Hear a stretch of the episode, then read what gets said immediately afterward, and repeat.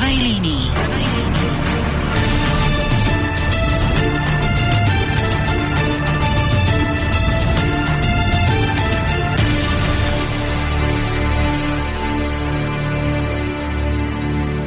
Dobrý večer, milí poslucháči. Máme tu reláciu v prvej línii. Od mikrofónu vás zdraví a bude reláciou sprevádzať Michal Albert. A budeme sa dnes rozprávať o takej dosť aktuálnej téme, ktorá pred pár dňami vyplávala na povrch, respektíve to trestné oznámenie.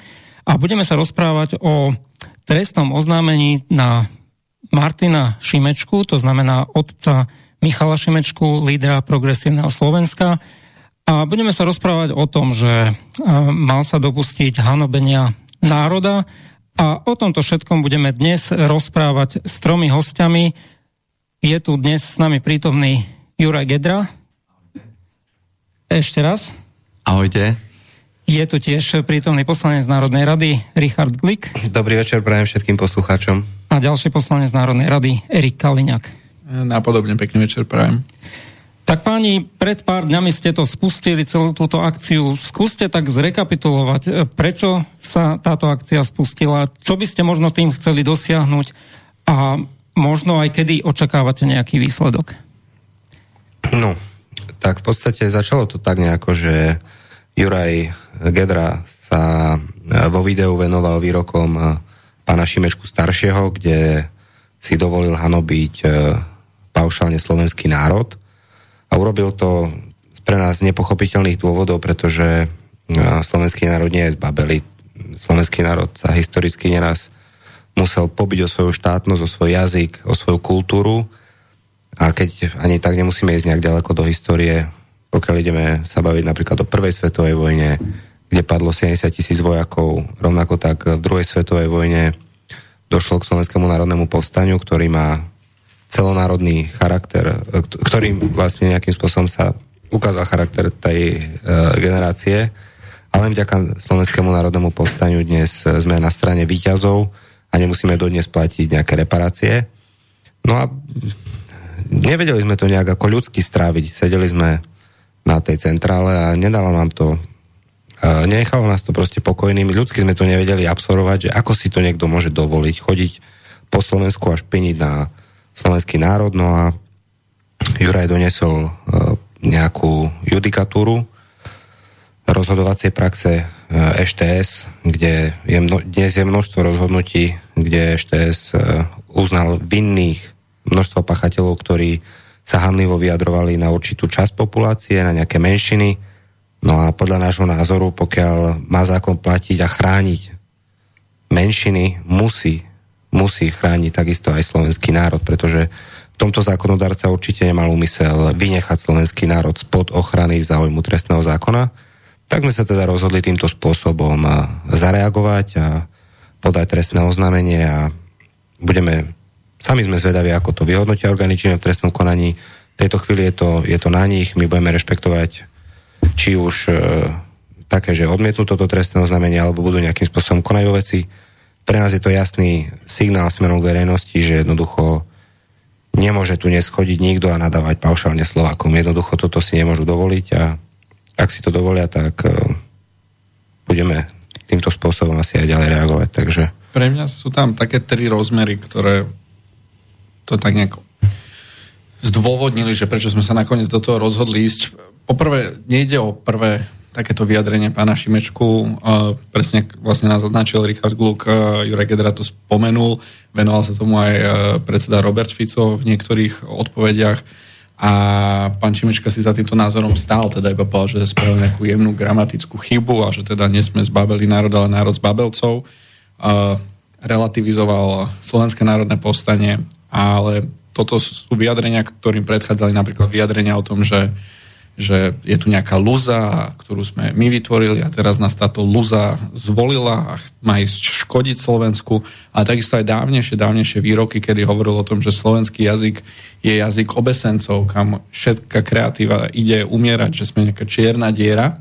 A nejde iba o bežného človeka, ide o človeka, ktorý má byť mienkotvorný, ktorý má byť teda novinár, ktorý sa veľmi aktívne venoval politike v zmysle, že už v minulosti deklaroval, že práve vďaka peniazom Soroša sa aj jemu ako súčasti celého toho molochu, ktorý tu bol proti pánovi Mečarovi, ho podarilo zhodiť. A teraz e, je to priamo jeho syn, ktorým e, sa stal predsedom progresívneho Slovenska. A ten ešte tretí rozmer, teda okrem toho, že tomuto výroku predchádzali aj v minulosti výroky, ktoré sú doslova protislovenské, a, a to, že teda je to veľmi angažovaná osoba vo verejnom priestore, je ešte aj ten tretí rozmer, že e, keď sme sa pozreli na tie dotácie, ktoré išli na mimovládnu organizáciu, tak sme sa dopočítali niekde cez milión, myslím, čo nám príde absolútne pokrytecké, že dobre, ak teda mám nejaké mienenie o slovenskom národe, ako mám, tak určite by som e, od toho národu nechcel potom peniaze.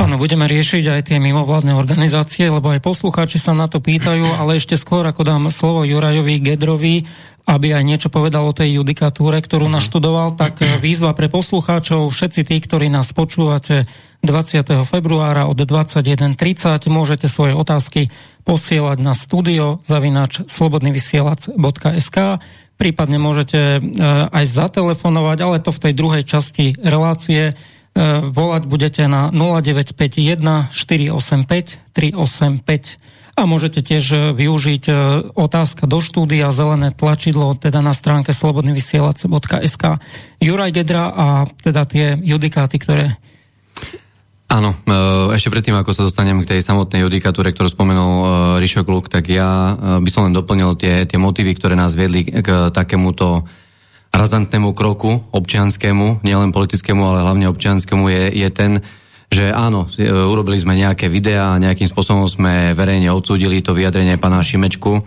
kde označil Slovákov ako národ z babelcov alebo zbabelý národ.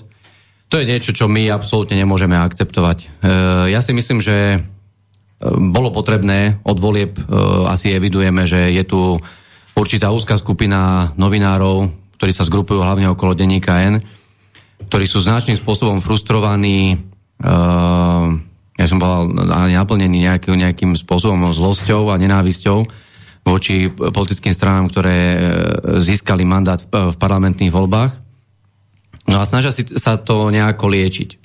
A liečia si to podľa mňa spôsobom, ktorý nemôžeme ako slušná spoločnosť akceptovať a rešpektovať a vôbec nie dovoliť, aby takáto diskusia v spoločnosti ďalej pokračovala. To znamená, že toto vyjadrenie z mojej strany ja vnímam absolútne ako hraničné, pretože je namierené proti bežným občanom, ktorí len vyjadrili v posledných parlamentných e, voľbách svoj, svoj politický názor. A nie, nie je to len o tej lúze alebo o tom národe z Babelcov, ale keď si spomenieme na jeho komentáre, tak to je aj vyjadrenie o sviniach v ľudských bytostiach a to všetko, by som povedal, len vykresluje ich nejaké, nejaké nastavenie, ich e, hodnotový rebríček a ich charaktery. My sme k takémuto razantnému rozhodnutiu, čo sa týka trestného oznámenia, pristúpili práve preto, aby sme aj verejne urobili nejakú hrádzu, že toto je, tak toto je akože cez čiaru a nastaviť nejakú červenú čiaru, pomyselnú červenú čiaru, e, čo môže nie len novinár, akože, e, ale aj bežný občan prípade, ja si myslím, že novinára a v prípade pána Šimečku ako liberálneho mediálneho guru celého tohto sveta uh, musíme byť oveľa prísnejší a ak oni nám idú hovoriť o slušnosti, tak potom uh, by bolo fajn, aby sa pozreli prvý do zrkadla a povedali si tie slova v opačnom garde. Ak by na ich adresu niekto používal takéto formulácie, tak to by sme mali zasypaný celý internet uh, ich článkami, komentármi a rozprávami o tom, aký sme my vulgárni, neslušní, nedôstojní a ako stiahujeme úroveň uh, slovenskej politiky niekde ku dnu. Keď oni používajú tieto výrazy, tak uh, to je otázka kritického názoru. No tak s týmto my zásadne nemôžeme súhlasiť a takým spôsobom vlastne dvíhame tú slovenskú vlajku alebo vlajku slovenského národa do boja proti niekomu, komukoľvek. To je úplne jedno, či to je pán Šimečka, alebo je to pani Todová, alebo nazvite si ich akokoľvek, alebo pán Bardy z, z aktualit. V momente, ak niekto sa nedôstojne bude vyjadrovať na adresu slovenského národa, tak sa ozveme. Lebo jednoducho toto nemôžeme akceptovať ako nejakú normu spoločenskej alebo politickej diskusii. A čo sa týka tej, tej judikatúry, aby som ľahko na, na, naviazal, nezaťažoval e, divákov, samozrejme, že predtým, ako sme podali toto trestné oznámenie, sme si pozreli rozhodovaciu prax špecializovaného trestného súdu a myslím si, že poslucháči majú navnímané, že teda uh, tento súd uh, je značne prísny pri svojom rozhodovaní a niekedy až prehnane prísny.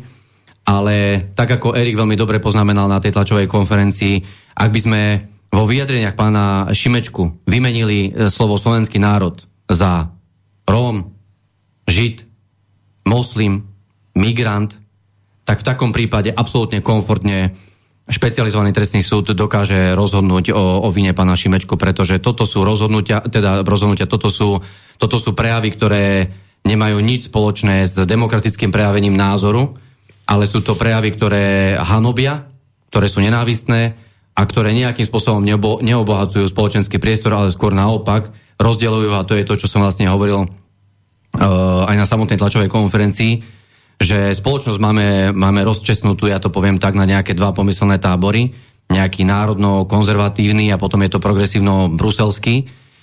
A ak oni hovoria o tom, že máme hľadať nejaké vzájomné pochopenie a porozumenie, tak určite to nie je cestou nejakých vzájomných prejavov nenávisti, ale cestou rešpektu. Pretože aj keď si poslucháči všimnú v komunikácii našich čelných predstaviteľov, tak po ostatných mesiacoch boli organizované politické protesty a politické mítingy, by som povedal, progresívneho Slovenska, ktoré sa uh, viac menej skôr alebo neskôr v čase ukážu ako, ako mítingy na podporu pána Korčoka, tak nikdy sme si nedovolili, ani nikdy to nebudeme mať v, v našich povahách alebo v retorike, uh, aby sme, aby sme osočovali alebo urážali ľudí, ktorí sú na námestiach s iným názorom. My ho plne rešpektujeme, my tým ľuďom a tým protestom nechávame absolútne voľný priebeh Máme veľké a vážne výhrady voči ľuďom, ktorí stoja na, po, na pódiach. To budeme, pretože sú to politicky exponované osoby, ktoré sú zodpovedné za posledné 3,5 roka rozvádzania nie len štátu, spoločnosti a kultúrnych hodnot na Slovensku. S tým budeme mať problém a tých budeme vždy politicky konfrontovať. To, ako v tomto budeme nekompromisní. Ale tí ľudia, že sú na námestí, absolútne rešpektujeme. Nemusíme rozumieť, nemusíme súhlasiť, ale rešpektujeme ich názor. Ja si myslím, iba dokončím do, takú jednou vetou, že ten, ten hlavný konflikt uh, aj, aj v tej rozčesnutej spoločnosti, aj to, čo tu predvádza napríklad pán Šimečka versus nejaká naša odpoveď na to je, že tá nejaká naša mentalita, čo tu sedíme, je, že teda najprv Slovák, potom Európan, ale pri Šimečkovi je strašne vidieť taká mentalita, že síce len Slovák, ale hlavne Európan. A to je, to je, to je naozaj rozdiel a ja rešpektujem, ak niekto sa pozera na to tak, ja teda som skôr najprv Slovák naozaj, ale nemyslím si, že mentalita nejakého Európana, kozmopolitana, ktoré sa vlastne aj jeho syn veľmi hrdí, jak je vyštudovaný v Oxforde, jak sa okamžite z ničoho nič stal podpredsedom Európskeho parlamentu, a, že to niekoho opravňuje zhadzovať slovenský národ a spochybňovať, relativizovať slovenské národné povstanie. Ja si myslím, že tam by mali byť hranice a že pán Šimečka je za toto hranicu a práve preto išlo to trestné znamenie. Otáz, chcete niečo Áno, áno, áno. E, veľmi zaujímavé bolo aj sledovať, že akým spôsobom sa s touto celou vecou vysporiada syn pána Šimečku, e, ktorý zareagoval tak, že nezareagoval, alebo zareagoval nejakým smiešným protiútokom, opäť samozrejme nejakými posmeškami a, a nejakými prívlastkami smerom ku nám, namiesto toho, aby sa jasne dištancovalo tak hanlivých výrokov jeho otca a zároveň politického e, guru alebo nejakého ideologického vodcu celej jeho strany, že toto je pre nás veľmi vážny signál, e, teda keď to nevedel odsúdiť niekoľkokrát, zrejme sa s tým stotožňuje, zrejme má rovnakú mienku o slovenskom národe a toto ja osobne považujem za veľmi nebezpečné, že človek, ktorý má ambíciu vládnuť, tak jednoducho nemá nejaký vzťah tejto, k tejto krajine, ktorá ho vychovala, ktorá mu dala nejaké vzdelanie. On si potom nejaké samozrejme zabezpečil aj niekde v zahraničí, ale toto, toto základné vzdelanie dostal tu a neváži si to. Je platený zo štátneho rozpočtu, pretože je poslancom Národnej rady. O tom, čo hovorili aj chalani, že jeho otec zo štátneho rozpočtu poberal obrovské peniaze. To je tak pokrytecké, že jednoducho pre nás je to, pre nás je to nepripustné. A len to počkrtáva aj celú tú činnosť opozično progresívneho Slovenska, že chodia klamu v zahraničí len aby poškodili Slovensku, škemru inštitúcie Európskej únie, aby bola oslabená suverenita Slovenska, pokiaľ ide o zahraničnú politiku, aby bolo nejaké odňaté nejaké nejaké hlasovacie práva za trest, za, za suverené vnútroštátne rozhodnutia slovenskej vlády, opakujem, legitimne zvolenej slovenskej vlády s mandátom od ľudí, alebo škemru, aby boli po Slovensku pozastavené eurofondy, čo bude mať značný, značný dopad nie pre nás, ale pre ľudí na Slovensku. Čiže uh, zrejme títo ľudia fakt uh, sú ochotní v neprospech slovenského národa urobiť všetko preto, aby ubližili smeru, alebo všetko preto, aby sa dostali k moci a vládli tomuto národu, ktorý de facto nemajú radi. Ešte otázka na Juraja Gedru. To, čo sme spomínali, že on to zmenil gramaticky, že nie je národ z Babelcov, ale zbabelý národ, teda naopak. Tak toto niečo v tomu môže meniť? Môže to nejak dať nejaký právny základ k tomu, že no, môže byť... Môj názor na, na to jeho vyjadrenie, však vlastne uh, to bola reakcia na to, že aj Robert Fico uh, ho vyzval v plene Národnej rady, aby aj, aj konkrétne mladého Šimečku, aby reagoval na vyjadrenia svojho otca, buď ich odsúdil, buď ich potvrdil, alebo sa ospravedlnil, alebo proste vyjadril sa. Keď je politik, poslanec Národnej rady a líder opozície, mal by mať na tieto veci názor. On reagoval veľmi zbabelo a nedokázal sa k tomu uh, postaviť čelom. A bol konfrontovaný následne pán Šimečka starší na ďalšej z uh, diskusí denníka N, že teda pani Monika Todová mu položila otázku, že Robert Fico mal pr- problém akože s jeho vyjadrením o malom zbabelom národe, ktorý nikdy nebojoval a on tedy sarkasticky samozrejme dal to svoje vyjadrenie na druhu, to poviem tak, a teda povedal, nie je zbabelý národ, ale národ z babelcov. Čiže išiel nie už len, vo, nie len voči národu, ale už aj voči ľuďom ako takým na Slovensku. Hej. Takže absolútna neúcta arogancia, povyšenectvo a ja, ja, toto je proste niečo, čo mne je absolútne proti srsti ľudsky. Poviem, mňa to osobne sakramensky nasrdilo. Keby som bol s pánom Šimečkom v konfrontácii v osobnej, tak akože asi by som mu povedal aj silnejšie slova. Pretože oni si myslia, že oni majú právo nadávať ľuďom, ktorí majú iný názor, ale vy všetci sa musíme voči ním správať slušne. My budeme slušní voči tým, ktorí si tú slušnosť zaslúžia, budeme s rešpektom pristupovať ku všetkým, ktorí si ho zaslúžia ale ja si myslím, že vulgárne prejavy na adresu slovenského národa si rešpekt a slušnosť nie veľmi zaslúžia. Takže ja som zvedavý, akým spôsobom sa, sa ten, ten policajt vlastne vysporiada s, s tým tvrdením pána Šimečku, lebo podľa mňa toto nemôžeme klasifikovať ako názor. Toto je proste nejaké tvrdenie, ktoré, ktoré osočuje Slovákov a minimálne ja som dnes rád, že keď ste si všimli Uh, keď nás, nás troch volajú akože ne, nevýznamní alebo bezvýznamní politici Smeru, tak uh, vo štvrtku sme urobili tlačovú konferenciu. Pán Šimečka mladší na nás urobil dve alebo tri videá, Monika Todová dve videá, pán Šimečka starší urobil dva komentáre, jeden rozhovor, jedno video. A samozrejme pridali sa aj šéf-redaktori Deníka N, Deníka SME, a ja neviem, kto ešte všetko možný. Hej? A samozrejme so všetkými opozlými, e, nemiestnými e, nadávkami na našu adresu. Ja som aj vravil, že, že akým, alebo teda bavili sme sa o tom, že ako na, na tieto ich e, prejavy reagovať. E, my máme tú výhodu, že sme do veľkej miery máme hrošiu kožu a to sú veci, ktoré sa nás nejako nedotknú, hlavne ak teda idú z úst týchto zaujatých ľudí, ktorí ktorých nemáme v, veľmi v, v rešpekte, práve preto, čo robili za posledné 3,5 roka, že tu robili mexická vlny pri politike e, Igora Matoviča, e, pána Hegera a pána Odora. To znamená, že oni sa skompromitovali za posledné 3,5 roka svojou vlastnou prácou a svojimi vlastnými vyjadreniami a to, ako držali týchto ľudí pri moci. Takže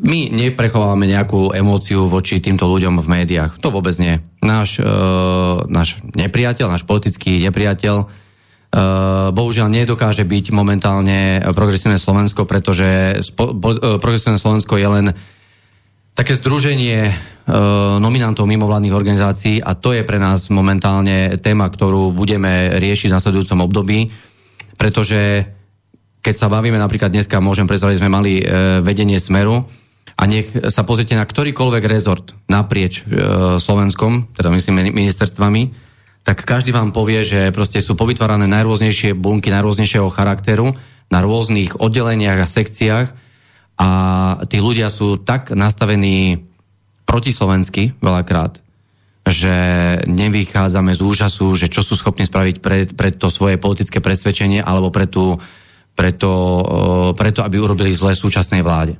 Takže napriek tomu, a to poviem tak to trošku aj ako kritikou do vlastných radov, že máme už nejaké 4 mesiace a že očakávali by sme sa, že t- s tými ľuďmi už sa na tých ministerstvách a na tých ostatných rezortoch nejakým spôsobom vysporiadajú. Nie je to až také jednoduché, proste tá legislatíva si vyžaduje svoj čas a veľké nasadenie. A samozrejme, uh, oni robia všetko preto, aby sa na tých svojich pozíciách držali, pretože uh, ako si dobre spomíname, tak z tých e, štátnych pozícií dokázali dosť dobre robiť politiku a v tom čase, keď sme boli v opozícii, tak ju robili vo veľkom štýle, ako môžem naznačiť pre, pre, budúc, pre budúcnosť, ktorú budeme ešte riešiť v týchto veciach. Nadviazal by som práve aj na tie bunky um, a možno sa spýtam Erika Kaliňáka, že čo by sa s týmto dalo robiť, lebo to nadvezujeme potom aj na tú otázku, ktorú sa mnohí poslucháči pýtajú, že čo vôbec urobiť s tými aktivistami alebo s tými mimovládkami, ktoré režú, a to nielen do vlády súčasné, ale snažia sa naozaj protislovensky pôsobiť, a naozaj ťažiť skôr z tých vecí probruselských a skôr nejaké veci ťahať do toho, z ktorých môžu napríklad aj mať nejaké teoretické aj prakticky zisky. Čo by sa s tým dalo robiť a prečo sa ešte stále váha?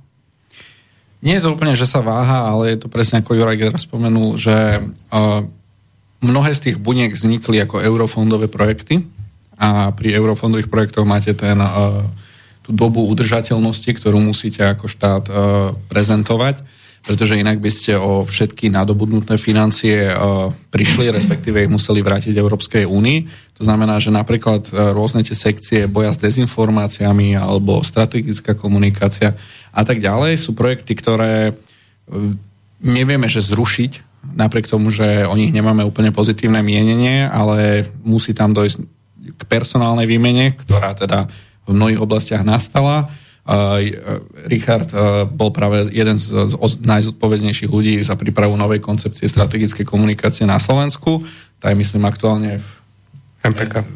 medzirezortnom pripomienkom konaní, o tom už asi viacej povie Richard Gluck, ale naozaj to, čo sme, to, ako sme využili tie 3 mesiace alebo 4 mesiace uh, ako politici, ktorí sú mimo výkonu, dajme tomu, keď Juraj Gedra je vedúci úradu vlády, ale teda nejak sa stíha s nami uh, pozerať na, na, dia, na to, čo tu robili tieto, títo aktivisti.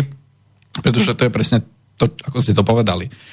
Tu niečo najviac na tom celom vadí je proste taká tá trojjedinosť náhodne okolo idúcich ľudí, ktorí z pozície mimovládkara, ktorý si, ktorú si viete vytvoriť e, lusknutím prstov, sa zrazu stali aj experti a odborníci a teda dokonca uh, za, vlád, za posledné tri roky vlády, uh, či už to bol Heger, Matovič alebo úradnícka vláda, sa stali ešte aj štátnymi úradníkmi. To znamená, že vedia, a ako sa to v mediálnej oblasti hodí, proste byť raz e, expertom, raz odborným úradníkom a tretíkrát, a, a tretíkrát sú zrazu aktivisti a vy nestíhate sledovať, že ako oni vedia meniť formu a na konci dňa proste hovorím, sú trojjediní a toto nemôžeme akceptovať, preto došlo k personálnym výmenám, ale s kýmkoľvek sa stretnete v rámci Európskej únie, v rámci uh, inštitúcií NATO, alebo aj uh, veľkých tých gigantov, ktorí zastupovali sociálne siete, či už to bol Facebook alebo YouTube, vám povede jedno. Títo ľudia, keď sa dostali uh, do funkcií a, a boli úradníci a mali pod sebou rôzne sekcie a odbory, uh, nepochopili, že už nemôžu byť aktivisti. Naďalej k tomu pristupovali k svojej de facto apolitickej pozície v štátnej správe ako absolútni aktivisti, ktorí mali jasne zadefinované svoje politické presvedčenie, kto má vyhrať voľby a robili a zneužívali tieto svoje funkcie na, na doslova politický boj. A to, presne ako Juraj povedal, to bude ešte predmetom uh, obrovskej medializácie. Richard Glick, e, k tej pripomienke alebo k tomu, čo je teda v medzirezortnom pripomienkovom konaní, o čo tam presne ide? Tak v podstate sme spolu s kolegami sa rozhodli teda, tak ako bolo spomenuté, teda v prvom rade bolo potrebné nejakým spôsobom sa dostať do tej témy, personálne sa trošku pripraviť na to a, a potom sme začali s nejakou prípravou nových dokumentov, pretože dokumenty, ktoré boli prijaté vládou, či už sa jedná o teda koncepciu strategickej komunikácie alebo, alebo akčný plán boja proti hybridným hrozbám, ktoré si teda boli predložené náďom, ale nejaké naše informácie sú, že to celé pripravil istý pán Breiner, takisto aktivista z mimovládneho sektoru, ktorý sa dostal do vysokých úradníckých pozícií na ministerstve obrany, čo je vážna vec.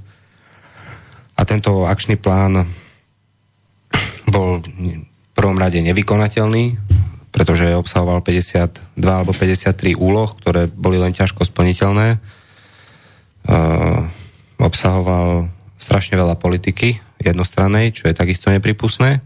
No a vrátim sa späť ku tomuto materiálu, ktoré myslím, že včera o polnoci bolo ukončené medzirezortné pripomienkové konanie. Kolegovia, teda už toho času moji, moji bývalí kolegovia dostali veľa, veľa e, vecných pripomienok, ktoré samozrejme budú po zvážení zapracované do tej koncepcie tak, aby bola e, priechodná naprieč všetkými rezortmi a všetkými dotknutými orgánmi štátnej a verejnej správy. A bol absolútne odpolitizovaný. E, ako partner už dnes nie je e, žiaden mimovládny sektor. Kompetenciu si zobral do rúk štát. A vychádza predovšetkým z ústavy článku 26, ktorý hovorí o tom, že každý občan má právo na slobodné uvažovanie, na svoju slobodu názoru, prejavu a tak ďalej. Rozhodli sme sa ísť aj takou cestou inou, ako išli naši predchodcovia, pretože značnú časť týchto dokumentov venovali práve konfliktu na Ukrajine a vzťahu k Rusku alebo na, na opačnej strane vzťahu občanov k NATO a k Európskej únii, čo samozrejme rešpektujeme. Ale jednoducho nemôže to byť o, iba o tomto, pretože ak by tento dokument dostal platný a dal by Boh, aby o týždeň bol podpísaný mier na Ukrajine, tak de facto nemáme sa čomu venovať, pretože ten dokument rešil prevažne len toto. A my sme sa rozhodli s takouto globálnejšou cestou budovať e, nejakú národnú hrdosť, e, povedomie e, u detí, u mládeže, ale celkovo u občanov. Potom sme sa rozhodli teda proaktívne informovať verejnosť o tom, čo jednotlivé úrady alebo ministerstva budú robiť a aby tá komunikácia bola ucelená, aby jednoducho ten občan vedel, že aká je úloha štátu, čo ten štát robí, aby mu jednoducho nejakým spôsobom bolo jasné, že keď príde do obchodu a zaplatí DPH, alebo keď vo výplatnej páske vidí, že koľko peňazí mu bolo strnutých e, na odvody a dane, aby jednoducho vedel, že čo za to má a môže dostať. Čiže sme sa rozhodli ísť takou nejakou teda cestou, aby sa v budúcnosti mohlo stať to isté, že, že niekto príde a bude to opäť politicky zneužívať na boj s politickou opozíciou, takže tak to asi nejako. Mám takú špeciálnu otázku na Juraja Gedru, pretože je to, je to téma, ktorá s týmto súvisí a je dosť možné, že aj, aj vaši oponenti, možno potom aj na tom súde, budú týmto argumentovať, lebo jednak, áno, niekto hovorí to, že je to súčasťou novinárskej práce a vy ako smer ste v minulosti mali nejaké vyjadrenie proti novinárom. To je prvá časť otázky. A druhá časť otázky je, že či napríklad sa to spadá, toto hanobenie národa, aj napríklad na taký výrok, ako mal v minulosti napríklad pán Slota, ktorý hovoril o tom, že Maďari prišli na nejakých škaredých koňoch, že oni sami boli nejakí škaredí ľudia, že či aj voči takýmto výrokom, na, napríklad na iné národy, národnosti zasiahnu, či to platí možno aj dozadu a či teda to súvisí alebo nesúvisí s novinárskou prácou. Tak v tej, k tej prvej časti o, otázky si dovolím mať výhradu, pretože nemyslím si, že súčasťou novinárskej práce má byť urážať uh, národ. Ja si myslím, že ak uh, ak by malo byť e, ich e, prácou niečo, tak by mali ten e, národ, by som povedal, kultúrne pozdvihovať, vzdelávať, informovať a viesť k spoločenskému zmieru a vzájomnému rešpektu. Ja si myslím, že toto je forma, ktorá prilieva akurát olej do ohňa. Je to, ja to vnímam ako také nejaké... Ja som aj preto hovoril, že keď sme pripravovali tú tlačovú konferenciu, aby to nebolo že z jednej strany e, idú šípy, by som povedal, v podobe silných slov a z našej strany pôjdu tiež šípy nejakých slov, ktoré budú, e, budú uraživého charakteru. Ja chcem, aby sme na to e, reflektovali to trestné oznámenie je formálny, je formálny úkon. Neviem, či ste si všimli, oni absolútne hystericky až panicky zač- začali na to nejakým spôsobom reagovať a ja priznám sa, že doteraz som nepochopil, že prečo.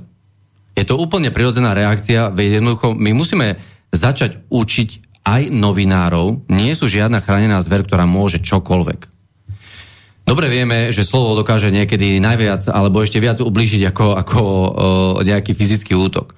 A v tomto prípade ja som možno, že poviem, možno, že precitlivelý na vyjadrenia zo strany uh, denníka N, pretože oni sa veľakrát stávajú do pozície nejakej morálnej autority, ktorá môže všetko. A ona nám bude hovoriť, čo je dobré a čo je zlé. Že tento je fajn, tento nie je fajn, tento je s nami, tento nie je s nami. A podľa toho sa tých, v tých novinách aj týmto ľuďom stávajú.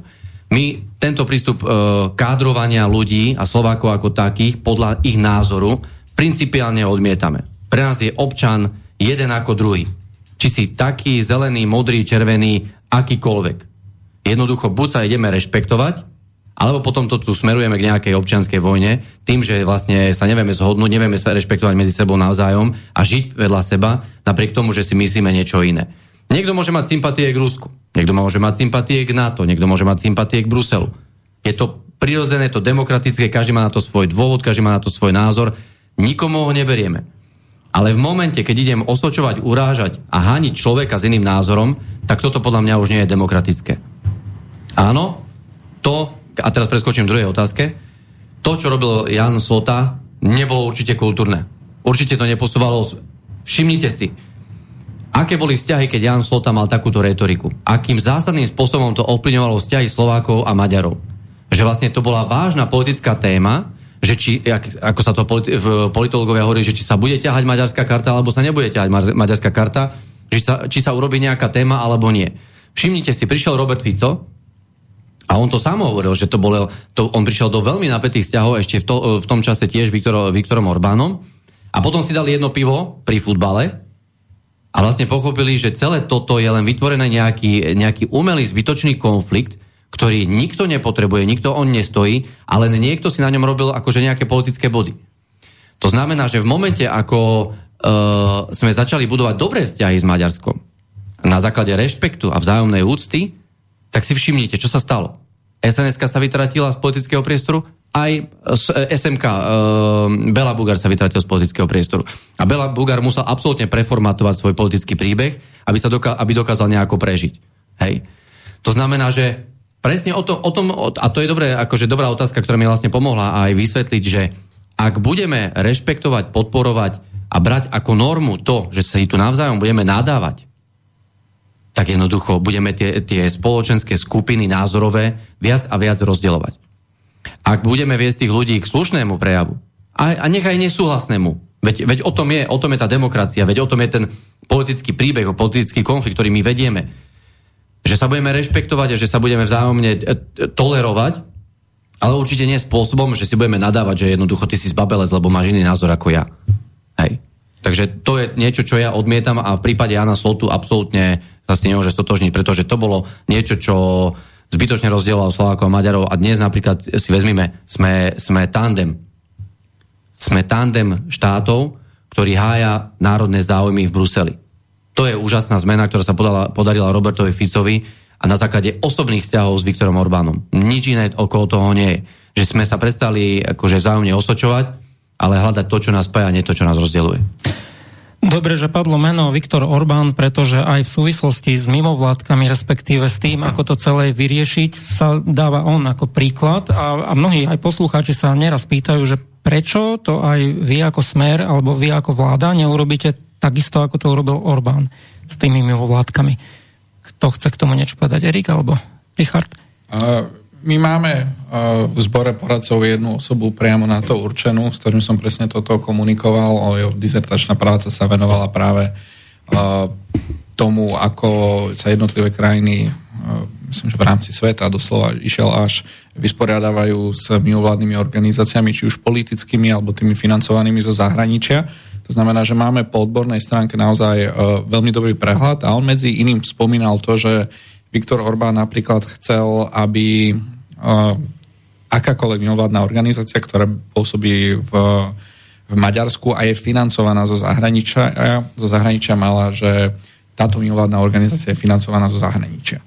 Ani nie, že je to zahraničný agent, aj keď teda v pojmoslovi FARA amerického zákona je to neutrálnejší pojem, pretože tam agent, agent znamená proste iba či, činiaci, ten, čo niečo robí, pričom u nás to má aj ro, taký politickejší podtón.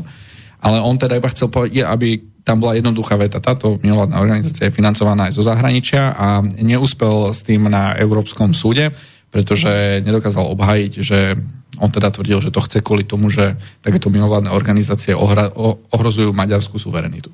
A toto svoje tvrdenie si na súde nedokázal obhajiť. To znamená, že my máme svoju predstavu toho, aká by mala byť odpoveď, ale tá odpoveď pre mňa musí prísť potom, ako absolútne objektívne zdokumentujeme a preukážeme, čo tu posledné tri roky tieto mimovládne organizácie a rôzni ich e, agenti aj v štátnej správe robili. Pretože to sú, to sú akože šialenstva, ktoré naozaj že nemajú nič s demokraciou, ani s demokratickými voľbami, ani proste dem, fungovaním demokracie ako súboju nejakých politických strán. Oni si to chceli proste svoj, svojským spôsobom celé prispôsobiť, zmocniť sa z toho, ovládnuť to, aby tá, na konci dňa tá politická súťaž akože ešte bežala, ale aby sa tí občania rozhodovali, že či teda zvolia progresívne Slovensko alebo slobodu a solidaritu, alebo ešte nejaký tretí myšmaš.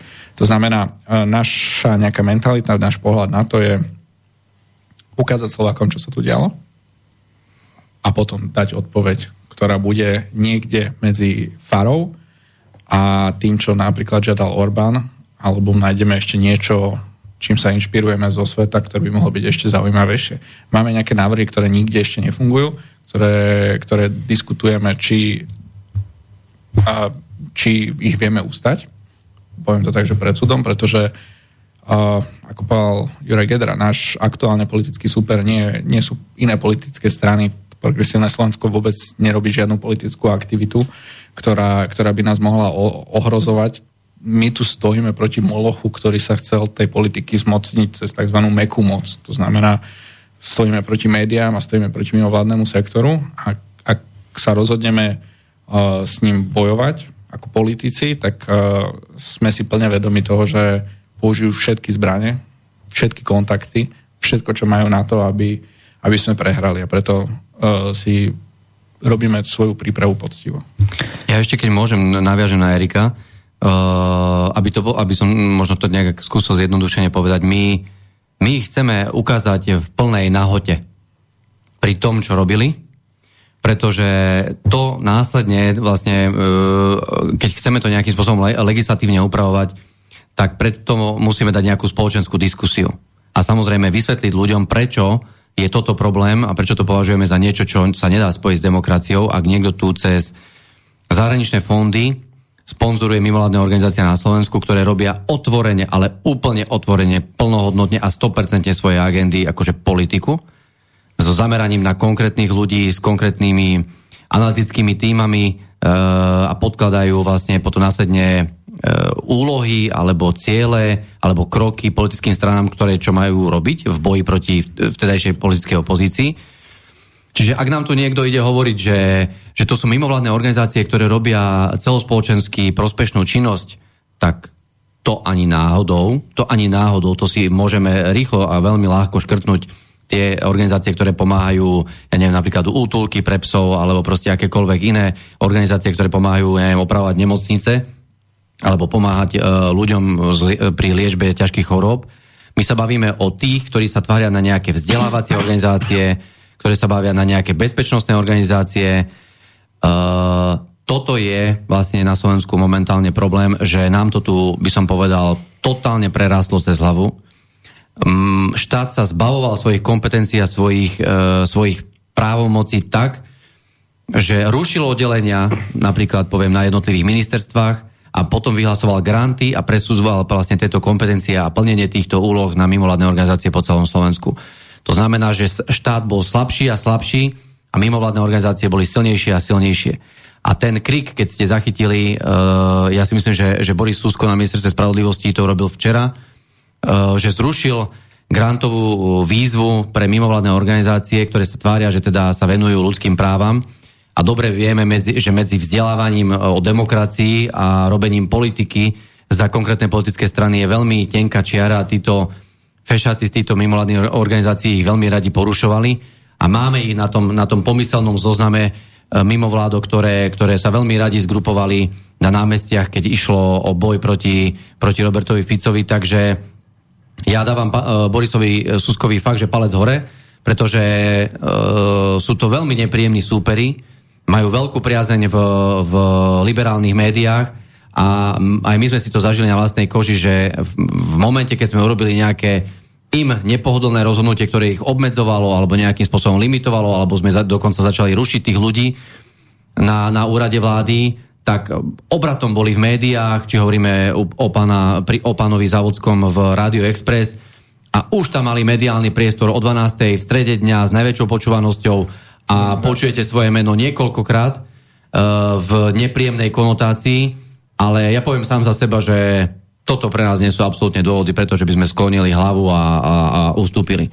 Práve že, práve že naopak, vieme, že triafame do čierneho, vieme, že ideme po správnej ceste a, a ja poviem za seba, absolútne sme odhodlaní uh, dotiahnuť toto do úspešného konca, pretože ak sme tu prišli niečo robiť do tejto vlády, tak vysporiadať sa s ľuďmi, ktorým, ktorým prekáža uh, demokracia a iný názor, pretože si myslia, že ten ich názor je jediný správny. Takže to je, to je ten hlavný motív, ktorý momentálne my tu máme akože nastavený. Áno, ja ešte nadviažem eh, na chalanov. Pozrime sa, čo sa deje okolo pani ministerky Šimkovičovej, ktorá takisto sa rozhodla seknúť peniaze a nerobila nič, len ako ministerka kultúry rozhodla, že peniaze, ktoré považuje ona za správne investovať do, do nejakej opravy filharmonie, fil, fil, filharmonie, pokiaľ ide o strechu na nejakej nehnuteľnosti.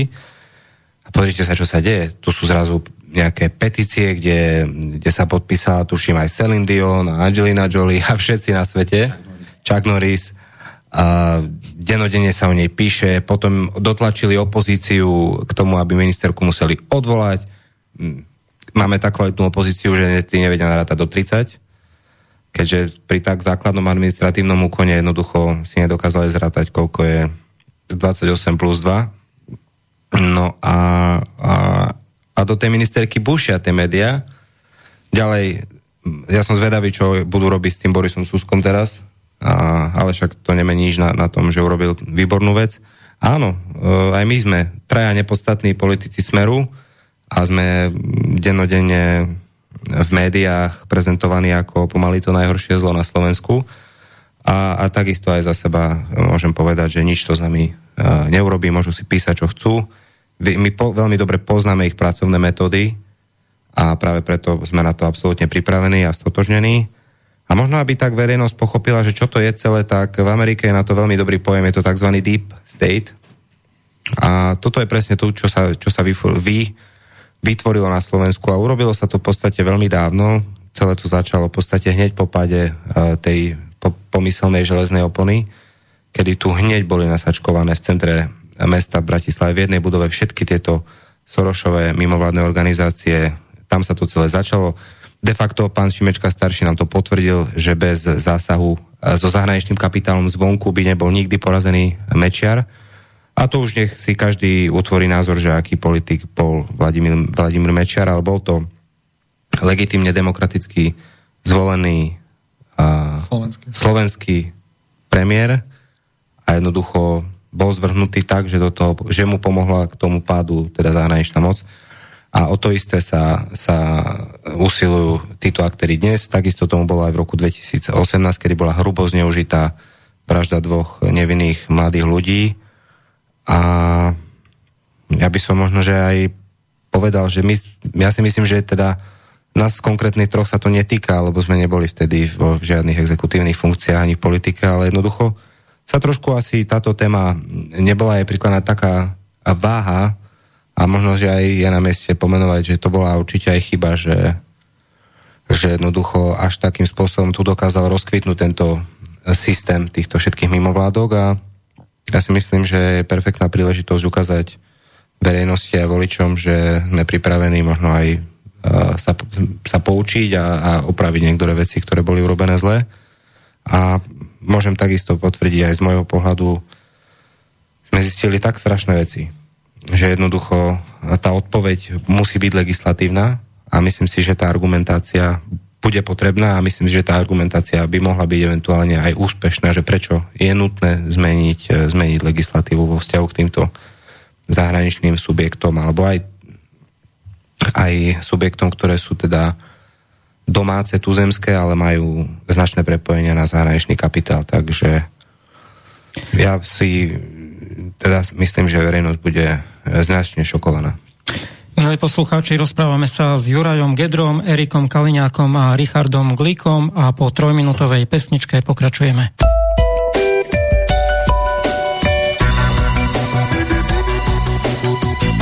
Počúvate slobodný vysielač.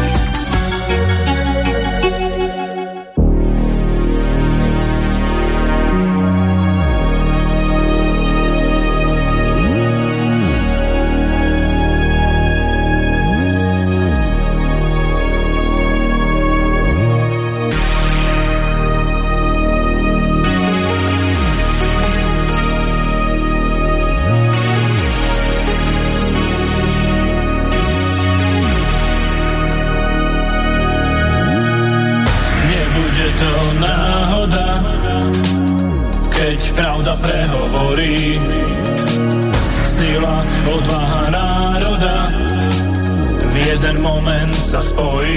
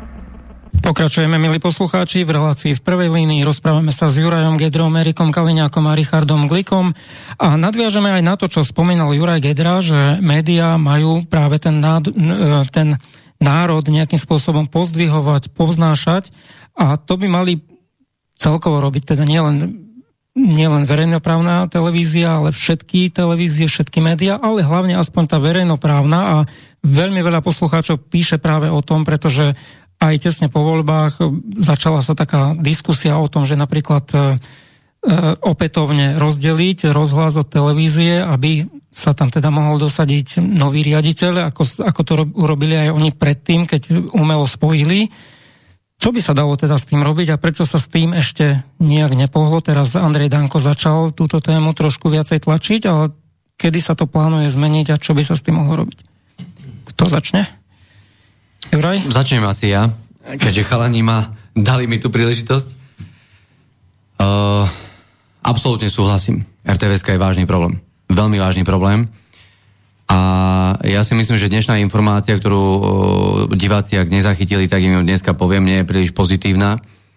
Že pani moderátorka Ostrihoňová, ktorá mala, by som dokonca poviem, že vážnu reláciu na RTVSK, takzvané uh, silná zostava, dnes uh, ohlásila svoju kandidatúru na kandidátke Progresívneho Slovenska za prítomnosti pána Odora a pána Šimečku a ja by som povedal, že takto sa nám pekne ukazuje, že čo sme to tu mali za objektívnych novinárov, za nestranných e, politických úradníkov nominovaných pani Čaputovou.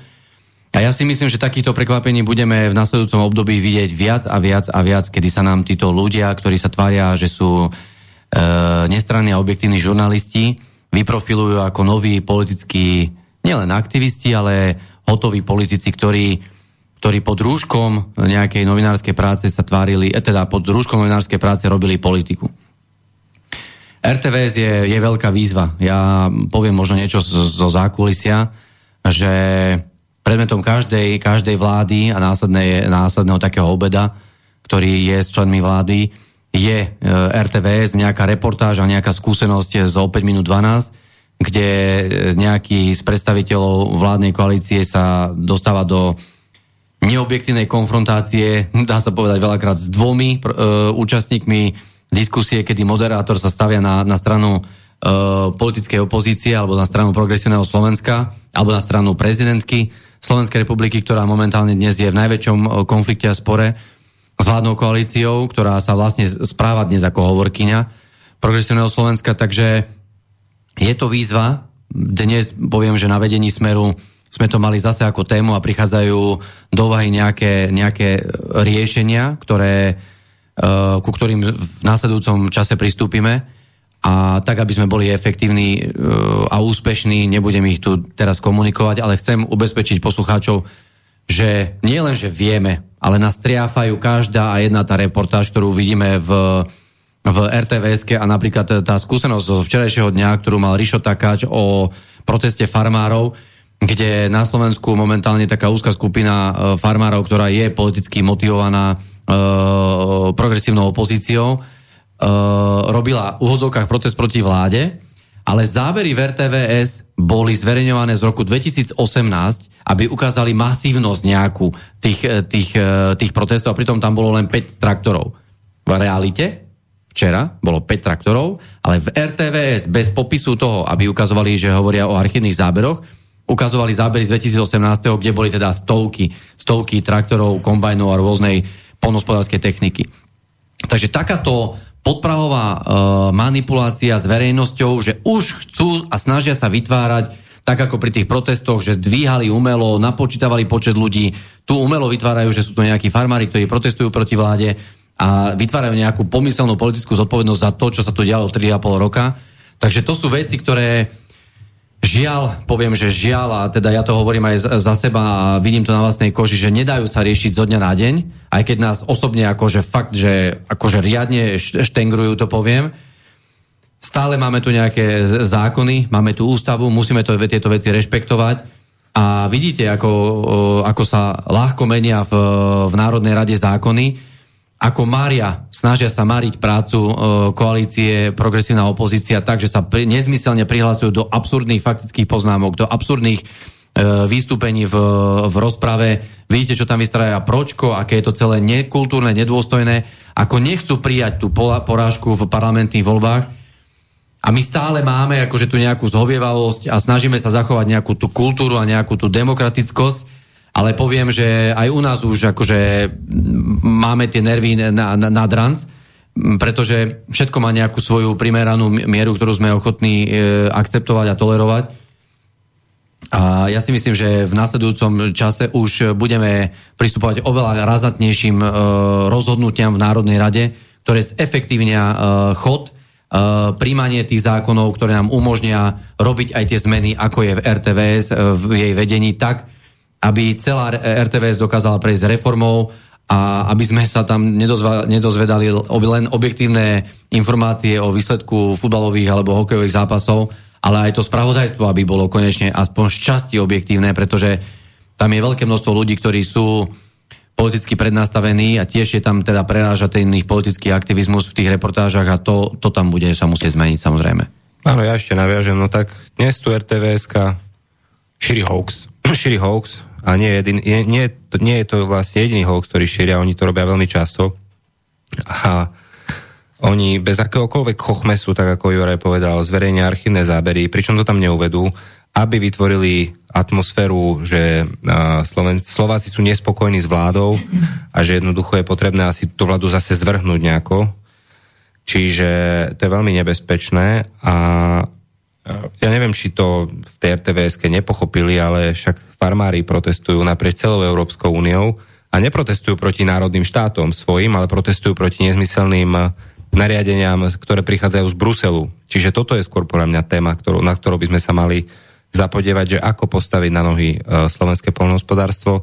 Richard Takáč beha od rána do večera, aby túto situáciu teda riešil ale to si odkomunikuje on a myslím, že to komunikuje celkom aktívne na sociálnych sieťach, čiže Slováci musia vidieť ambíciu uh, postaviť slovenské polnohospodárstvo na nohy a vrátiť sa trošku k nejakému aj historickému úspechu tohto segmentu našej, našeho celkového uh, hospodárstva a bytia, čo ja som teda veľmi rád. A RTVS je veľký problém, ale ja si myslím, že to je aj taký možno problém spoločnosti, že teda ľudia sú nedočkaví, e, máme všetci tendenciu mať okamžité riešenia skratkovité, hľadáme skratky. A to teraz hovorím tak akože celkovo na zamyslenie, že jednoducho je potrebné prijať opatrenia, ktoré budú, e, ktoré budú vykonateľné, ktoré budú logické, ktoré budú správne a ktoré prinesú uh, faktické spravodajstvo, ktoré bude informovať ľudí o reálnych udalostiach, ktoré sa diali vo svete, bez toho, aby, to, aby tieto informácie boli zafarbené alebo podfarbené e, nejakým politickým alebo ideologickým názorom toho, ktorého redaktora. Čiže toto si myslím, že je potrebné, aby bolo pripravené, radšej nech to trvá dlhšie, ale nech je to urobené tak, aby jednoducho tá žurnalistika bola skutočne objektívna. Erik, ako, neviem, či chceš ešte niečo k tejto téme, alebo... Ja, môžem... ja, ja mám také dve skúsenosti z RTVS, ktoré by som tu rád povedal, ale chcem povedať to, že ľudia zodpovední za to, aby tam došlo k zmenám, prezentovali, že majú riešenie, ktoré, ktoré použijú, takže myslím si, že v dohľadnej dobe uvidíme potrebné zmeny. A ja som teda, patrím presne medzi tých ľudí, ktorí aj mne posielajú e-maily a sú nespokojní s aktuálnym stavom RTVS, pretože bol som v jednej relácii, kde teda bola téma, to bolo ešte v období covidu, kde bola téma uh, očkovania a všetkého tohto. A po relácii som posunul uh, moderátorovi článok z British Medical Journal, myslím, že tretí najstarší medicínsky časopis, kde je práve jedna z takých tých kontrolorov, ktoré sú naprieč všetkými týmito laboratóriami a tak ďalej, zodpovedajú za to, že všetky tie medicínske úkony a všetky tie uh, výskumy, ktoré sa dejú pri, pri očkovaniach, pri liekoch a tak ďalej, majú tie parametre, ktoré majú mať. A ona napísala obrovský článok, kde hovorila o rôznych škandáloch, s ktorými sa stretla práve pri vývoji uh, očkovania proti covidu, uh, priamo myslím, to bol Pfizer, kde hovorila, čo všetko proste nebolo splnené, ako tam bol, ako zlyhávali v rôznych parametroch a tak ďalej, a tak ďalej. Naozaj, že veľká vec. A posunul som toho moderátora a povedal, skúste o tomto spraviť reportáž. Toto povedzte, pretože to bolo publikované, hovorím, v British Medical Journey, takže nebavíme sa o tom, že to bola nejaká konšpirácia alebo niečo. A on mi to vrátil a povedal, že mne to nemusíte hovoriť, že môj otec je ginekolog, ja presne viem, eh, čo všetko sa aktuálne deje. Ale nedali tomu priestor. Druhá skúsenosť bola s iným moderátorom, kde som mal, myslím, práve natočené nejaké video o, o, hormona, o pubertálnych blokátoroch a hormonálnej liečbe, ktorá sa stále viac a viac používa pri mladých ešte pred pubertou aby spochybnili nejakých pohlavie a presvedčili ich, že vlastne môžu byť hoci čo iné a tak ďalej. A kde moderátor z ničoho nič začal obhajovať uh, tieto hormonálne blokátory a hovoriť o tom, ako je to vlastne v poriadku, že to je iba taká tá pauza a keď sa dieťa rozhodne, že nie naozaj je chlapec, tak uh, sa to vysadí a všetko funguje ďalej, ako má, ako má. Pričom to vôbec nie je pravda, pretože všetci doktori, ktorí sa tomu profesionálne venujú, hovoria, že dobre, tí naj, čo to podporujú, povedia, nie, nie je to preskúmané, nepoznáme dlhodobé účinky, ale tí, čo nemajú túto agendu v hlave, tak hovoria, že to je, to je proste to je osteoporóza, to je uh, strata akejkoľvek uh, plodnosti a ďalšie, ďalšie až, až po tumory, čo všetko z toho hrozí, ale proste moderátor verejnoprávnej televízii v rozhovore so mňou obhajoval hormonálne blokátory, že to je v poriadku, že to je, to je zdravé.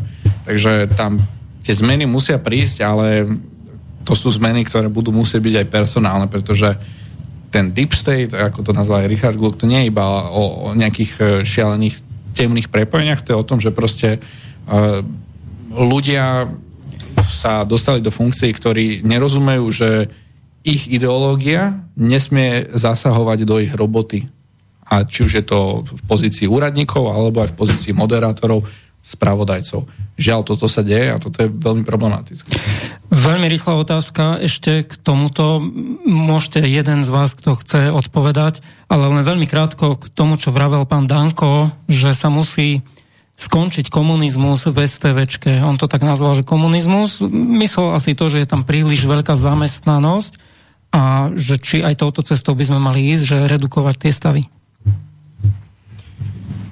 Neviem, že či to je primárne o redukovaní stavov. Ja si myslím, že je to o, o riadení. Aby to nebolo neriadené a tí ľudia, aby si nerobili, čo chcú, pretože ja mám pocit, že keď nie je pevná ruka, tak ľudia uh, si myslia, že môžu v svojich redakciách robiť aktivizmus a tam si myslím, že si žiada mm-hmm. to riadenie, to líderstvo, ten pomyselný silný štát, ktorý my hovoríme, že tá naša predstava, ako sa, ako, ako sa majú riadiť veci verejné, tak to si myslíme, že to pevné riadenie a to držanie RTVS riadne v tých líniách, v tých hodnotách, e, ktoré, ktoré sú zakotvené v Ústave Slovenskej republiky, by mali byť aplikované a malo by ich byť cítiť proste v tých reportážach a v tom videní sveta, ktorá RTVS robí. Pretože to sa to trošku tak odbočím, že to, čo aj Ríšo hovoril o tej strategickej komunikácii štátu, ja si myslím, že RTVS je nejakým spôsobom komunikátor, verejný komunikátor verejných a dôležitých tém, ktoré ktoré determinujú to, čo je pre nás dôležité a, a, a nie je dôležité a nemali by sme na to rezignovať. Čiže to, že Andrej Danko to nazval ten svoj prístup alebo svoju nejakú optiku svojím spôsobom, to je jeho výber slov. Pre nás e, nenásobí nedelí počet ľudí v, v RTVS. Pre nás je podstatná kvalita spravodajstva. To je podstatné. Ja, ja iba doplním, že... Ale veľmi rýchlo. Veľmi rýchlo súhlasím s Jurajom, tu musí prísť e, silná ruka musí prísť človek, ktorý sa nezosype pri prvom negatívnom článku denníka N, keď si dovolí siahnuť napríklad na reláciu Havrana, no. večer s Havranom, pričom táto osoba absolútne verejne a vulgárne deklaruje kritiku voči rôznym poslancom, napríklad Luboš Blaha, absolútne jasne dá svoju ideológiu a všetky jeho relácie nie sú štruktúrované vyváženým spôsobom. Mm-hmm. Poďme teraz už na otázky poslucháčov. Samozrejme, môžete aj telefonovať na Nemusíte si ešte dávať, lebo ešte zatiaľ nevolajú, ale môžete telefonovať na 0951 485 385 a zatiaľ poďme na maily, ktoré prišli. 100 asi otázok už prišlo na, na ten konflikt, ktorý mal Richard Glick s Igorom Matovičom a pýtajú sa, že prečo mu viacej neudrel a tak ďalej. Proste na všetky možné strany sa, sa pýtajú, čo sa týka tejto témy. Tak možno Richard krátko k tomu.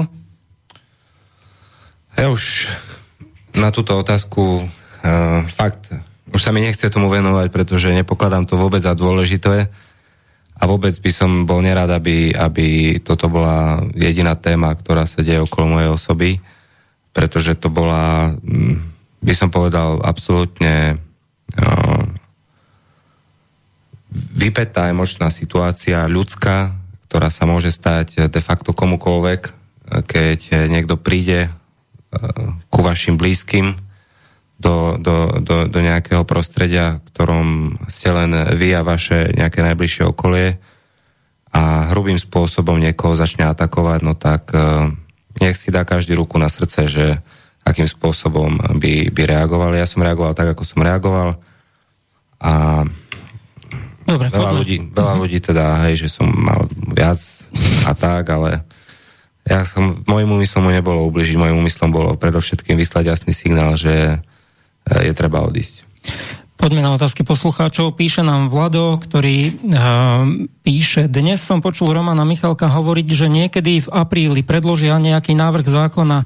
To je trápne, ak nie doslova oportunistické. Som si istý, že Slovensko má dostatok zákonov vyžadujúcich napríklad objektívnu žurnalistiku, slušnosť v parlamente alebo ochranu určitých symbolov. A nazdáva sa tento pán, že Michalko je príliš po a tri bodky.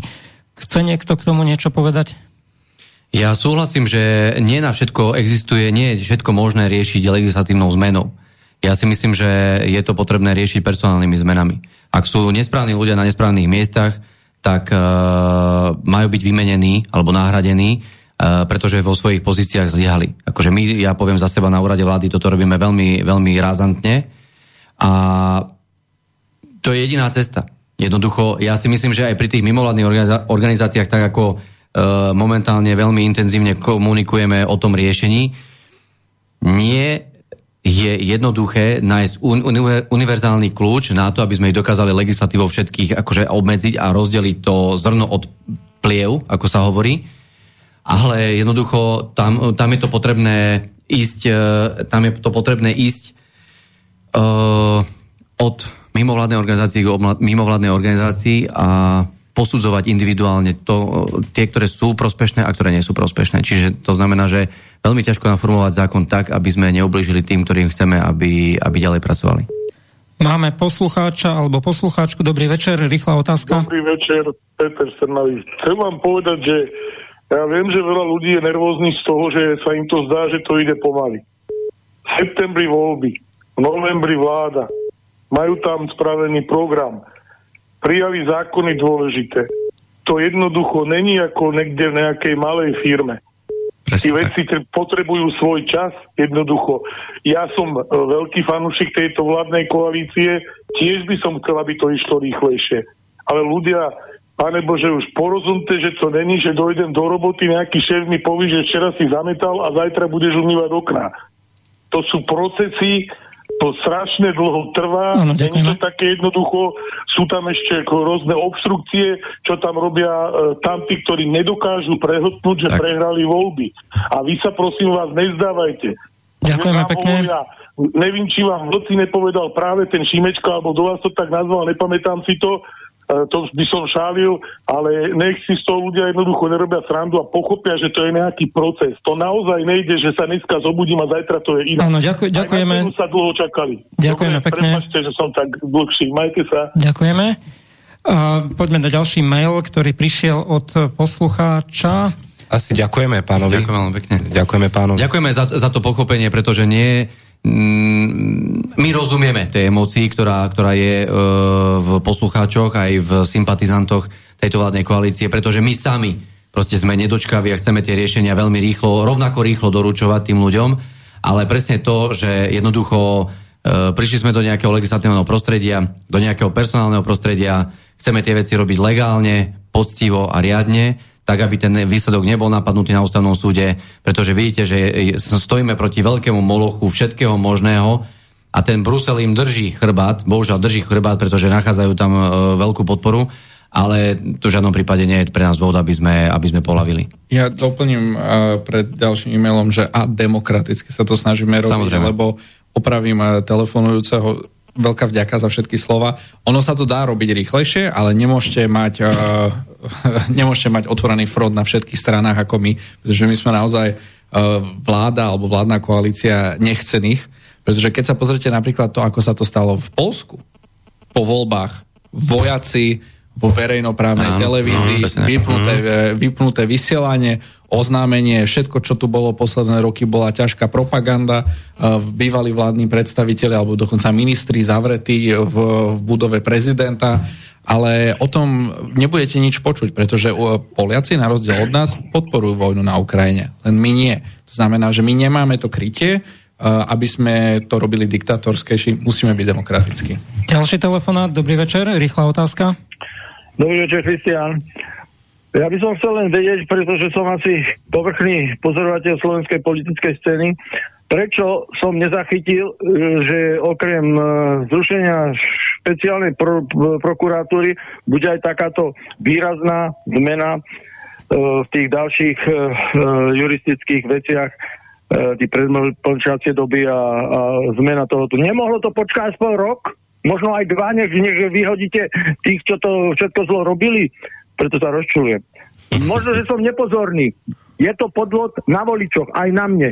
Tak to berem. Zatiaľ, vysvetlite, počúvam. Ďakujeme. Môžem teda ja skúsiť... Uh, áno, personálne sa to mohlo vyriešiť, samozrejme, len my sme museli urobiť uh, tieto zmeny uh, systémovo, ten systém nastaviť tak, aby jednoducho v budúcnosti nebolo možné si opätovne ho personálne obsadiť politickou garnitúrou ktoroukoľvek, aby sa mohli tieto veci opakovať a nebodaj možno ešte aj zradikalizovať, tak ako veľmi správne poznamenal Erik Kaliňák, e, že tá progresívna vláda e, v Polsku je absolútne diktatorská a veľmi môžeme teda z tohto vychádzať, že ak by PSK bolo pri moci, tak by sa uchylili k rovnakým praktikám. Čiže tieto uh, trestnoprávne systémy sa musia nastaviť systémovo. Áno, trvá to pomalšie, nás to takisto veľmi vyrušuje, že tam sedí stále Lipšic, ale jednoducho, uh, ako som už povedal, tie skratkovité riešenia nie sú, nie sú, nie sú častokrát dobré. Ďakujem pekne za trpezlivosť. Musíme páni trošku zrýchliť odpovede, lebo nám tu ešte toho zostáva veľmi veľa a zostáva nám posledných 17 minút. E, doktor Kramara nám píše, že na Margo Šimečku, že podľa seba súdim teba. E, Julius nám píše, dobrý večer, mal by som otázku, ak pán Šimečka žije a pracuje na dobrom a, z, na dobrom a zbabilnom Slovensku, tak koľko za tieto výroky by tento pán Šimečka vyfasoval u zlého ruského prezidenta Putina? Neviem, či to je otázka na ňo, alebo či chcete aj vy, páni, nie, niekto jeden povedať niečo krátko k tomu? Ja si myslím, že dostatočný trest bude, ak, ak Slováci e, sa vymedzia voči, voči jeho postoju a, a odmietnú a jemu to reputačne ublíži ako lídrovi e, progresívneho Slovenska. Takže za mňa, ja, ne, ja nepotrebujem nejakú, naplniť si nejakú emóciu voči nemu, aby bol nejako sankcionovaný. To nie, to nie je hlavná myšlienka. Dobre, Vlado nám píše, pán Kaliňák, hovoríte rovnako ako ten Michalko, povedzte mi a nám všetkým, či Európska únia dokáže obhajovať, aby opozičná, opoziční politici mohli hovoriť o nejakej vláde ako o zlodejoch odsúdených a podobne. Toto, nie toto je nemožné, to si ani EÚ nemôže dovoliť, lebo by sa to isté mohlo tárať aj v Nemecku, Francúzsku a podobne. To vy, pán Kaliňák, slovenská vláda sa jednoducho bojíte vládnuť. Uha, vládnuť sa, sa nebojíme, ale tú Európsku úniu čakajú hlavne voľby európske, kde si myslím, že vie dojsť k veľkej zmene aj celkovo toho parlamentu európskeho, ale hlavne na novo bude aj Európska komisia, to znamená to, ako funguje Európska únia ako celok, si myslím, že stojí pred uh, vážnym rozhodnutím v najbližších eurovoľbách, pretože to, čo cítia aj Slováci u, u nás a, a obracajú sa na iné politické strany, uh, hľadajúc iný štýl politiky v rámci Európskej únie. To sa deje naprieč. Naprieč štátmi a členskými štátmi Európskej únie. To znamená, že ja si myslím, že sa vieme za pár mesiacov zobudiť do úplne inej reality, eh, kde si naozaj už Európska únia nedovolí to, čo si dovoluje aktuálne proti Slovensku. A Viete, aj škandalozne to, že pán Šimečka tu mával rôznymi listami e, z Európskej e, únie, ktoré žiadal, alebo od Európskej komisie, ktorá žiadala, aby sme neprija, neprijímali nejaké zákony, čo je naše absolútne suverené právo. A potom, keď sme chceli, že no dobre, tak sa pozrieme, čo je teda v tom liste, ktorý máva, tak sme dostali spätnú väzbu, že nie, tento list vy ako minister spravodlivosti nemôžete komunikovať. Takže to, to je cestné a ešte to, o tom určite budeme komunikovať, ale vládnuť sa nebojíme. Práve, že vládneme a tento uh, ako to je, brešúce psy si nevšímame. No. Ako ďalšiu otázku má ďalší poslucháč alebo poslucháčka? Dobrý večer. Dobrý večer. Juraj, Bratislava. Mal by som dve veci. Prvá vec, blížia sa voľby jedny druhé. Keď si nezoberete do rúk pevne e, za televíziu, nebudete mať iný prostriedok propagandy to nezabúdajte. Spravodajstvo a publicistika, tam treba spraviť okamžitý poriadok. To je môj názor. Za ďalšie, počul som, že nechce vymenovať pani prezidentka nového rejiteľa Slovenskej informačnej služby. Rád by som vám pripomenul, pamätáte sa ešte veľmi dobre, čo spravili e, s, e, s ich riaditeľom Pčolinským nakásy na na riaditeľa Slovenskej informačnej služby, ktorý je podriadený priamo predsedovi vlády, ten k tomu pred, e, nedal žiadny príkaz. To sa nepovedala ani pani prezidentka, bezpečnosť národa nepovedala nič a teraz blokuje vymenovanie nového riaditeľa. Čo vy na to? Dobrú noc. Ďakujeme. Ja chcem určite na, na začiatok povedať, že keď sa pozrieme spätne na to, čo sa dialo, že Nakasi tu brala príslušníkov iných ozbrojených zložiek. To je tak škandalózna vec, že jednak na tom medzinárodnom spektre tá Siska dostala strašnú ranu, ale tu si nikto neuvedomil, k čomu mohlo dojsť. Treba si uvedomiť, že keď brali Pčolinského, tak ten človek e, e, má ochranku ozbrojenú, pretože Siska je bezpečnostná zložka ozbrojených ľudí a tam, keby trošku bola zbl- e, nejaká vybušnejšia e, nálada. nálada, mohlo dojsť k prestrelke medzi týmito dvoma, dvoma ozbrojenými zložkami, mohli pritom padnúť civilisti, to sú veci, ktoré sa nerobia. Pán Čelnický mal dostať jednoznačne predvolanie, išiel by, normálne spolupracoval by s orgánmi činnými v trestnom konaní. A tieto veci sa dali vyriešiť úplne v kľude, civilizovane a toto, čo sa dialo, to, to hraničilo vyslovene už e, v obrovským konfliktom medzi ozbrojenými zložkami, či už MBU SIS, alebo už spomínaná NAKA. Ďalšia... Na, na, na, odpo- uh-huh. na otázku uh, pána uh, z Bratislavy uh, odpoveď sa dozviete zajtra, vláda predstaví svoje riešenie. Ďalšia otázka je tiež na Richarda Glika. Dobrý večer, zaujíma ma, či trestné oznámenie, ktoré boli podané na Jaroslava Naďa za odovzdanie migov na Ukrajinu sú v štádiu vyšetrovania, lebo pán Glik už dávnejšie dal video, kde hovoril, že to bolo zamietnuté, či sa odvolal alebo podal oznámenie znova. Áno, áno. Ja som teda podal opravný prostriedok a bohužiaľ teda aj, aj z prokuratúry to bolo odmietnuté a bohužiaľ teda musím rešpektovať e, rozhodnutie prokuratúry, že jednoducho sa nestotožnili s obsahom e, tohoto trestného oznámenia, alebo teda sa nestotožnili s názorom, že Jaroslav Náď mohol porušiť týmto spôsobom zákon, pretože stručne to odôvodnili tak, že teda vláda ako kolektívny orgán nemá v podstate trestnoprávnu zodpovednosť za, za kroky vlády. Píše nám takú poznámku Ivan, e, len také doplnenie. Prečo je mimovládna cudzovládna organizácia podvod? Pretože tieto ne, ne, nevládne organizácie nemajú povinnosť voči tým, ktorí, komu by mali pomáhať, ale majú povinnosť voči tým, kto ich financuje najviac. Presne tak. My ich voláme lobistické skupiny. Ďalšia otázka bude... Bez zodpovednosti. Presne tak. Ak sa chcete dozvedieť pravdy o smere, tak začnete sa vzdelávať od A do Z na stránke Dôstojné Slovensko EU alebo SK. A keď si to všetko, pán moderátor, hostia a poslucháčom odporúčam fakt poriadne web stránku naštudovať, hlavne smerom na adresu Smer SD a iných politických strán. Potom, vážení poslucháči, adresujte všetky vaše požiadavky a otázky na Smer SD, ktorý riadi štát, zahraničné a vnútroštátne tajné služby. Všetky politické strany, sekty a ľudia v nich sú iba nástroj pre tajné služby a tie robia, čo im diktujú. Veľmi rýchlo sa blíži koniec politických strán a koniec Európskeho parlamentu s tzv. divadlom s názvom Demokracia systému bez obsahu. Chcete niečo k tomu od Jozefa? My môžeme povedať za seba, že myslím si, že naše vystupovanie na verejnosti je dostatočne zrejme, že sme absolútne suverénni a nezávislí a posledné 3,5 roka nášho pôsobenia v opozícii pod e, absolútnym zneužívaním trestného práva zo strany Igora Matoviča a Daniela Lipšica absolútne potvrdilo, že ak niekto tu robí nejaké stránky na stranu Smer SD, tak e, máme certifikát od Daniela Lipšica, že nebol schopný nič z toho dokázať. A čo sa týka našej nezávislosti, tak e, my, máme, my sme finančne závislí alebo teda zdrojovaní e, zo štátneho rozpočtu, takže my nepotrebujeme žiadne zdroje od akýchkoľvek sponzorov alebo zahraničných e, donorov, pretože absolútne v pohode si dokážeme ufinancovať celé naše fungovanie v rámci našho, na, našej politickej strany. Marek sa pýta, poznáte prácu pánov Petra Marmana a Dalibora Juráška, ktorí tu na Slobodnom vysielači vysielali veľmi kvalitne spracované relácie pod názvom Politické mimovládky. Ak nie, odporúčam archív Slobodného vysielača, ale aj webovú stránku politické mimovládky.sk. Je tam všetko od financií, personálneho prepojenia až po možné navrhované riešenia problematiky. Veľa zdaru v boji s hydrou. Ďakujeme, Dalibor Jurášek je práve poradca pre mimovládny sektor. Čiže pomáhajú nám, sú aktívni účastníci bo- súčasťou tohto boja.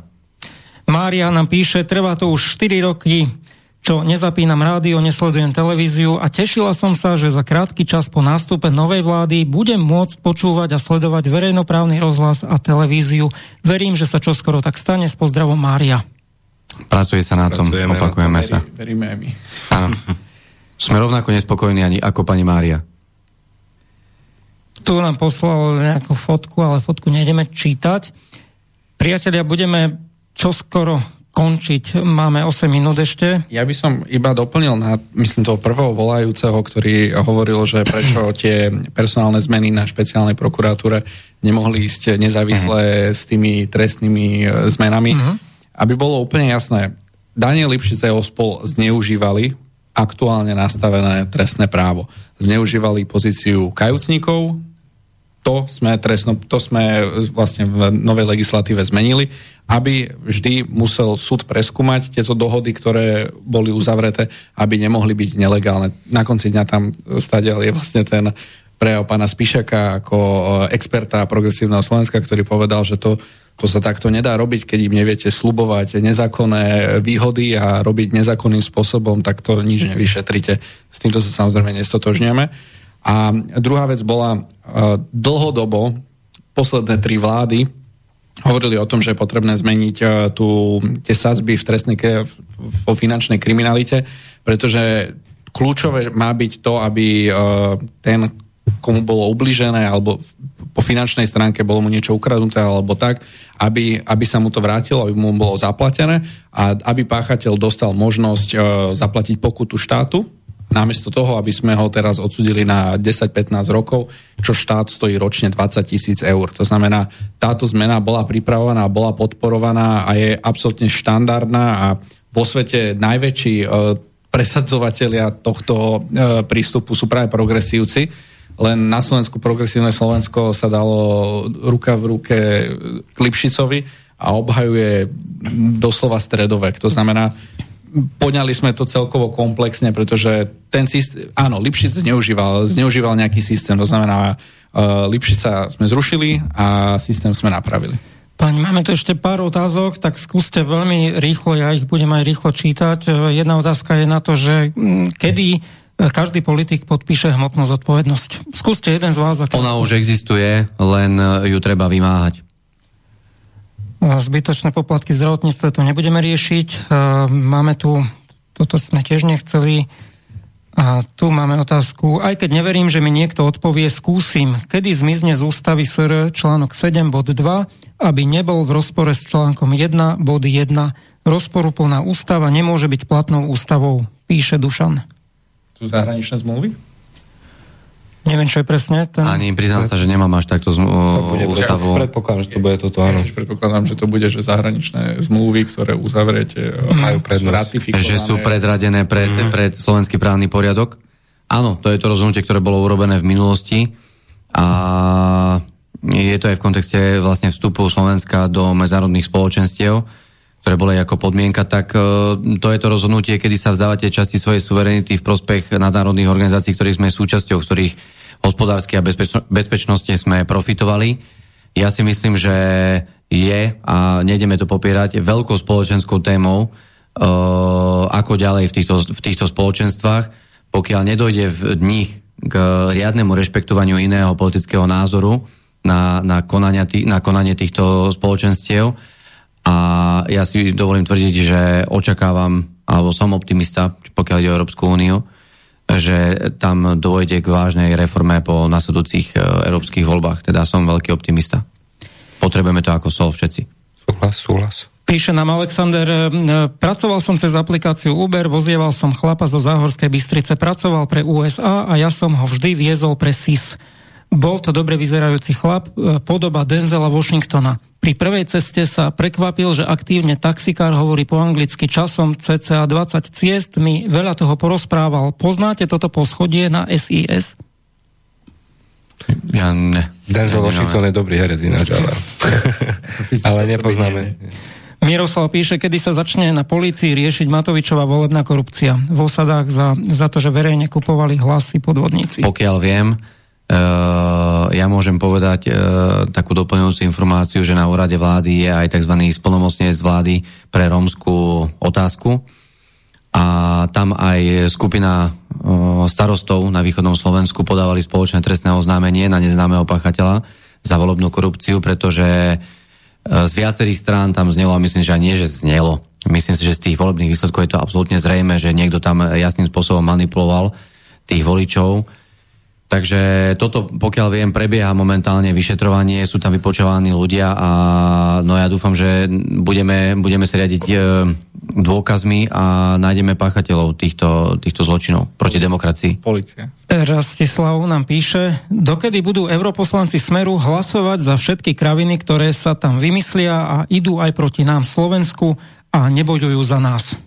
Ja nechcem dávať veľkú váhu Európskemu parlamentu ani ho nejak zhadzovať Uh, viem, že napríklad europoslanec pán Uhrik veľmi efektívne ťaží z tejto, z tejto otázky a z práce Európarlamentu, ale všetky rozhodnutia, ktorá Európska únia príjma ako také, sú rozhodnutia, ktoré sa dejú v rámci Rady Európy, v rámci uh, zasadnutí jednotlivých ministrov s komisiou európskou alebo priamo premiérov s Európskou komisiou. Tam vznikajú všetky rozhodnutia a tam je vlastne vidieť všetky tie rozhodnutia, o ktorých Robert Fico pred voľbami hovoril, že sa naplňajú, že sa nepodporil migračný pakt, že nebudeme podporovať e, otázku Green Dealu alebo aktuálne prebiehajúce protesty farmárov. Naopak budeme podporovať. To znamená, tam je sústredené celá rozhodo, celé rozhodovanie. A Európsky parlament má takú poradno, poradnú funkciu, respektíve tie otázky iba otvára. To znamená, častokrát, keď vidíte uh, hlasovať europoslancov za stranu Smer o niečom, čo máte pocit, že je v rozpore s tým, čo deklarujeme ako strana, čo sa v skutočnosti deje, je, že oni nehlasujú, či sú za migráciu. Oni hlasujú o tom, že áno, otvorte túto otázku na tzv. trialógu a potom to tam definitívne e, premiér e, Robert Fico zruší alebo dá jasné stanovisko za Slovensko, že je proti. To znamená, oni nehlasujú o ja neviem, o tom, že áno, poďme príjmať migrantov, alebo áno, poďme podporovať uh, vojensky Ukrajinu. To sa deje na Rade Ja Európy, ešte doplním, Erika, keď môžem. Otvárajú. Ja ešte keď môžem, Erika, doplním. Myslím si, že všetci poslucháči uh, si všimli, akou reformou prešla strana Smer za posledné roky a ja si myslím, že rovnakou reformou príde, prí, prejde aj náš prístup k Európskej únii a nasledujúca kandidátka aj, a, a, a vôbec celkovo kampaň a témy, ktoré budeme považovať za dôležité, budú jasnou odpoveďou na otázku poslucháča, že ako sa budeme stavať k otázkam, ktoré bude rozhodovať Brusel pre budúcnosť Slovenska. Ďakujeme veľmi pekne, milí poslucháči. To bola relácia v prvej línii. Bol tu s nami dnes Juraj Gedra. Pekný večer. Erik Kaliňák. Pekný večer. A Richard Glik. Ďakujem veľmi pekne a prajeme vám pekný večer. Od mikrofónu sa lúči Michal Albert a všetkým želáme ešte príjemný zvyšok večera, dobrú noc a do počutia. Dobrú noc. Dobrú noc. Táto relácia vznikla za podpory dobrovoľných príspevkov našich poslucháčov. I ty sa k ním môžeš pridať. Viac informácií nájdeš na www.slobodnyvysielac.sk Ďakujeme.